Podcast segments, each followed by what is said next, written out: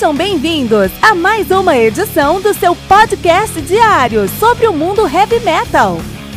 Esse é o Metal Mantra, o podcast do metal sagrado. Lembrando que você pode nos mandar suas perguntas, sugestões, críticas, correções, elogios ou quaisquer outros comentários no nosso e-mail metalmantrapodcast@gmail.com.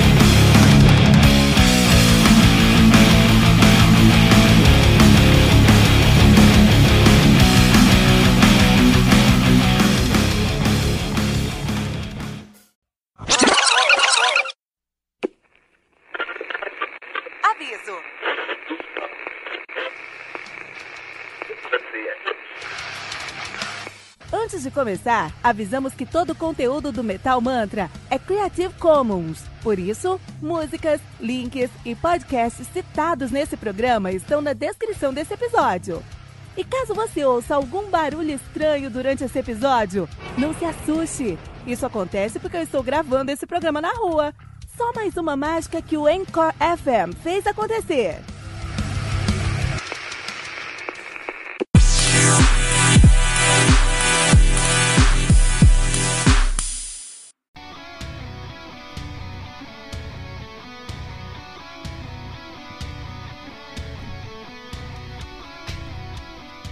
Yoms Viking do Emon Amarth, álbum lançado aí no dia 25 de março de 2016 pela Metal Blade Records, álbum que conta com 10 músicas totalizando 47 minutos de play. O Emon Amarth, que é uma banda de melodic death metal de Estocolmo, na Suécia, nativa desde 92, né? Então, falando sobre o tag desses caras, eles são chamados, eles são, eles fazem melodic death metal, mas são muito conhecidos por serem Viking metal. E o Amon Amarth é Viking Metal? Esse é um sonoro não. Viking Metal, metal mais do que falar sobre Vikings, precisa pertencer a uma cena específica. Precisa pertencer a um contexto espe específico e a um grupo específico de bandas como Monegarm, entre outras. E o Amon Amarth não tá nesse meio. Amon Amarth é sueco, Amon Amarth faz melodic death metal, Amon Amarth Amon Amarth fala sobre vikings. Então, é melodic death metal, metal com temática viking. Não é Viking metal.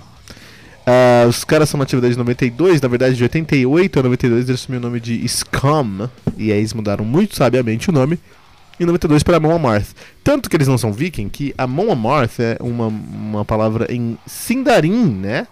Que é a, a língua do Lord of, Lord of the Rings, Senhor dos Anéis, que significa Montanha da Destruição, que é o vulcão onde Mordor, em Mordor, onde Sauron forjou o um anel. Então não tem nada a ver com Vikings, nem o nome da banda, né? Mas os caras têm uma temática viking na sua sonoridade, sim, isso é indiscutível. Um, falar um pouquinho sobre a discografia dos caras. Os caras são uma discografia bem grande, bem respeitados. Eles têm o One Cent from the Golden Hall de 98, que é um álbum muito bem é, recebido, muito respeitado.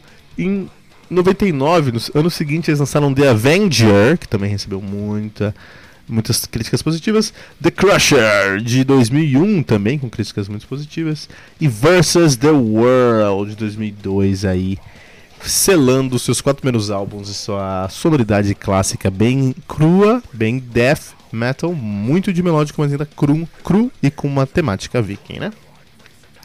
Em 2004 eles ousaram e trouxeram o Fate of the Norms com uma produção muito mais é, valiosa, muito mais valor de produção. Eles gastaram mais para produzir o álbum, então é um álbum muito mais limpo. Aquela crueza característica dos seus primeiros quatro álbuns não está aqui no Fate of the Norms, né? Em 2004 eles lançam o Fate of the Norms com uma sonoridade mais rebuscada. Ainda assim, a produção é rebuscada, a sonoridade é muito simples, né?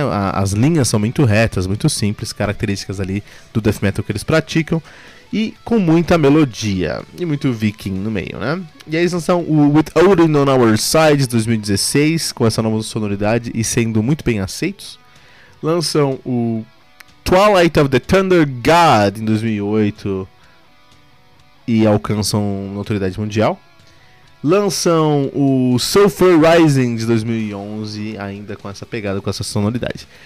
E aí, em 2013, eles lançam o Deceiver of the Gods, que cai um pouquinho a qualidade. o Yoms Viking, que é o álbum que a gente vai falar hoje, que é o primeiro álbum conceitual deles, conta uma história de verdade. Não foi muito bem aceito. E o Berserker de 2019, que também não foi muito aceito pela cena. Os caras estão numa descendente. Estamos vendo aí o, o desde 2006, que é quando eles começaram com a sua nova sonoridade lá com With Elden on Our Side, os álbuns têm sido menos e menos bem recebidos pela crítica e pelo público. Então são já aí 13 anos, 6 álbuns em 13 anos com esse problema. Então eles precisam dar um jeito de resolver isso aí, né? Um, a banda atualmente é formada por Ted Lundstrom no baixo, ele que toca no, tocou no Internal Oath e no Scum. Olav Mikkonen na guitarra, tocava no Scum. Johan Hag no vocal, tocava no Scam também. Johan Söderberg na guitarra.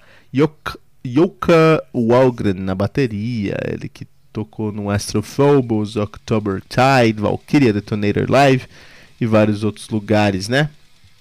Isso aí, senhor Yuka Walgren. Na época do lançamento do Jons Viking, a formação contava com o Ted Lundstrom no baixo, Olaf Mikkonen na guitarra, Johan Hag no vocal e Johan Soderberg na guitarra.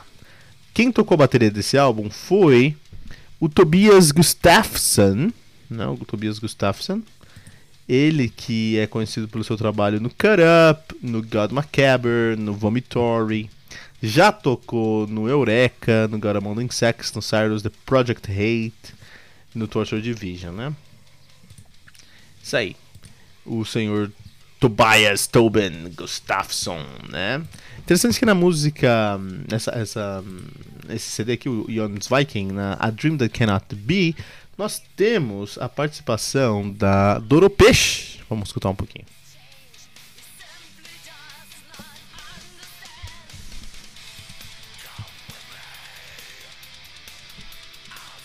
Muito legal, né? Muito legal aí, eu gosto muito da Doropesh. Acho legal aí ela tá fazendo essa participação nesse álbum aí, que é um álbum muito, muito icônico do Amon Amarth. É um álbum muito interessante, muito importante para Amon Amarth. Não é um álbum muito é, é, é bem recebido do Amarth. Né? Todos concordamos aí com o Amarth poderia de fato ter um trabalho melhor. É, o grande problema aqui é a expectativa, né? A gente está falando sobre um álbum que de uma banda que tava, já está há, há quase 30 anos na, na estrada. E como é que você se reinventa dentro da sua própria sonoridade há 30 anos. Os caras fizeram isso muito bem nos seus primeiros quatro, quatro álbuns, estabeleceram padrões para sua sonoridade, se reinventaram muito bem a partir de 2016, a partir do, da, With On Our Side, com sonoridade mais reta, mas ainda assim é, mais produzida. E parece que agora eles assumiram totalmente mainstream, né? É difícil para mim, eu acho que tem um, chega um momento na banda, assim, de, na, em, nas bandas, que os caras percebem que eles só precisam fazer a roda girar. Mais importante de fato do que fazer um, um, um, álbum que vai mudar a história do mundo, você precisa fazer a roda girar. Você fazer, ter um álbum que vai fazer a galera é, ir pro show, comprar CD e todas essas outras informações, sabe? E acho que é onde tá o, o Amon Amarth agora, né? É uma banda mundialmente conhecida, os caras são headliners, só. Se a gente pega a agenda dos caras. Vamos pegar a agenda dos caras aqui. Oh, os caras tocam em todos os festivais, são headliners em festivais, né? Vamos ver aqui, ó. Um peguei aqui. Vamos entrar no site amonamarth.com e tem uma foto lindíssima do Berserker lá, né? É o merchandising do Berserker, escutando no Spotify, no Listen Mill, em todos os lugares Deezer, isso é muito bom. Ó, eles vão tocar agora em... Eles têm dois shows em Montreal, no Canadá. Eles vão tocar com Art Enemy at the Gates Grand Magos, cara. E vão ser headliner. Os caras vão ser headliners do at, eh, num show que tem Art Enemy at the Gates. Grand... A Art Enemy é uma das maiores bandas de death metal melódico do mundo. At the Gates são os inventores do Gothenburg Metal. Gramado, grama, gramago, Gramagos tá correndo por fora aí. Os caras vão ser headlines desses caras, meu. Entende, meu ponto? Uh, estão em turnê com Ark Enemy at the Gates. Falando isso é um show que eu adoraria ver. Depois eles vão pra Alemanha. Em novembro eles vão estar na Alemanha. E eles vão ser headliners também. Num show com Arch Enemy e com Hypocrisy, meu. Então, os caras chegaram num ponto onde, de fato, não sei se é tão importante para os caras revolucionar o metal. Eles já fizeram parte dele, sabe? Agora eles precisam fazer a roda girar, precisam estar em voga. E isso se reflete muito em Homens Viking. É, eu acho que até que eles, faz, eles, fizeram demais, porque tem uma história legal quanto a história de um viking aí, né? Na, numa aldeia viking, um, um, ele é tido como um traidor e ele tem que buscar sua redenção, buscar limpar o seu nome dentro da sua aldeia. Isso é legal, não é uma história de viking que a gente escuta todos os dias.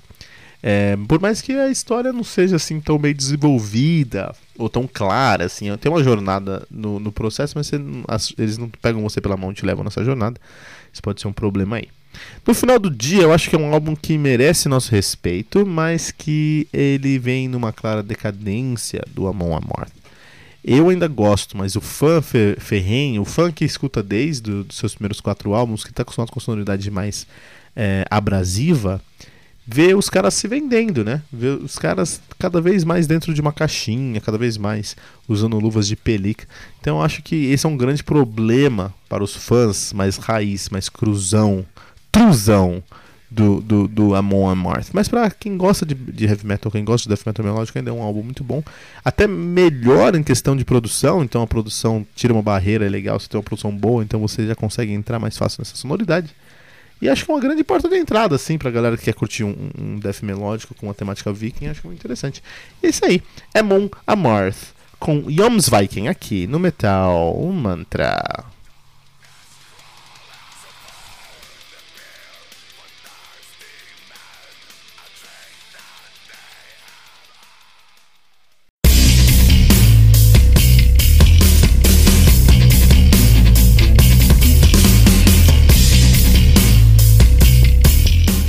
Peraí, peraí, peraí, não pula nosso podcast ainda, porque ainda não terminamos o episódio de hoje.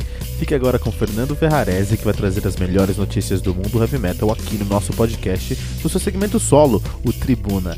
Segura a mão aí e vamos curtir o trabalho do Fernando aqui no Metal Mantra.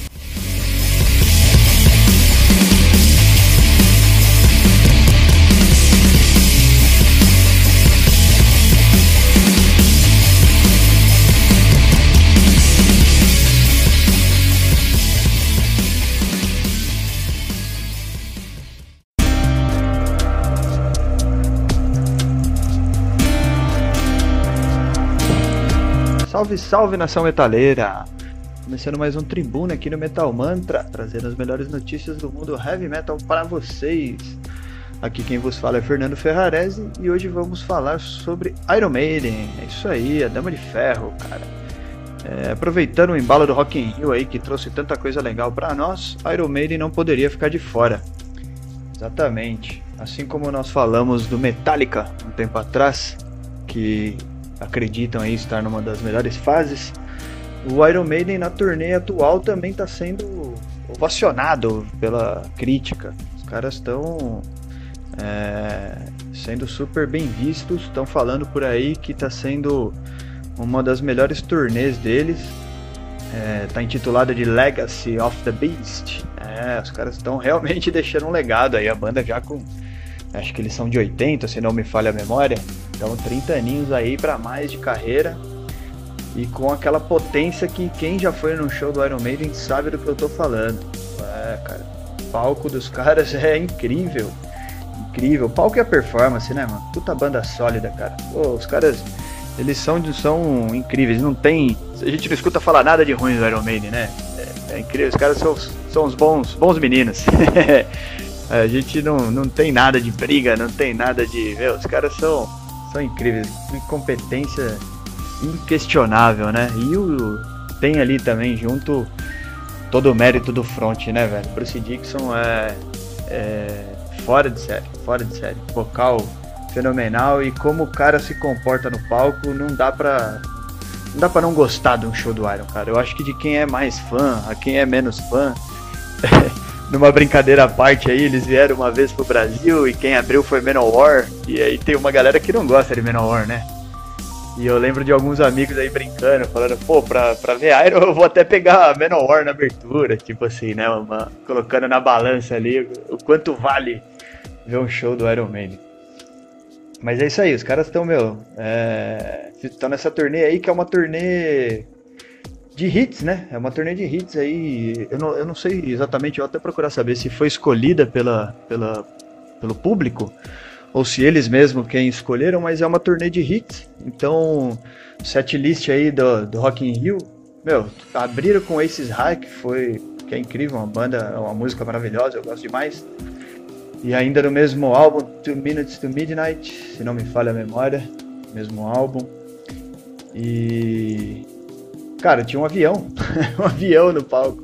O palco do, do Maiden é sempre incrível, né, velho? Pô, os caras têm, têm de tudo. É, é interativo demais, né, velho? Como o Bruce Dixon usa o palco, então faz com que a gente esteja sempre ali percebendo algum detalhe. Não é por acaso o palco dos caras, né? Sempre tem algo do Ed, que é a caveira lá, né? chama Ed, sempre tem algo enorme, assim, algo, meu, chamando atenção mesmo ali, que é a cara do, do, do Maiden, né, Incrível.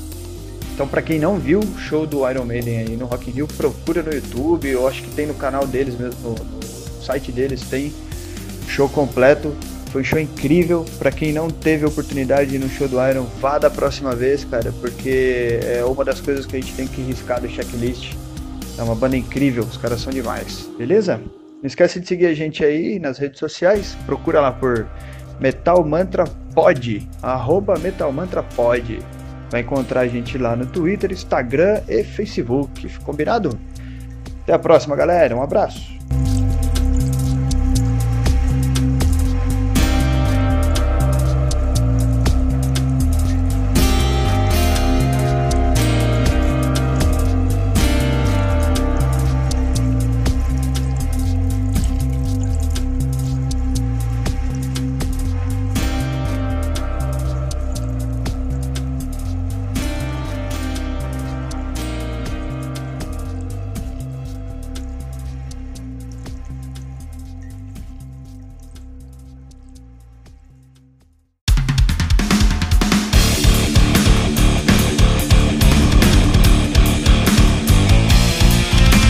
Você ouviu mais uma edição Metal Mantra, o podcast do Metal Sagrado. Apresentação: Kilton Fernandes. Não deixe de compartilhar a palavra do metal compartilhando esse episódio, usando a hashtag Metal Mantra.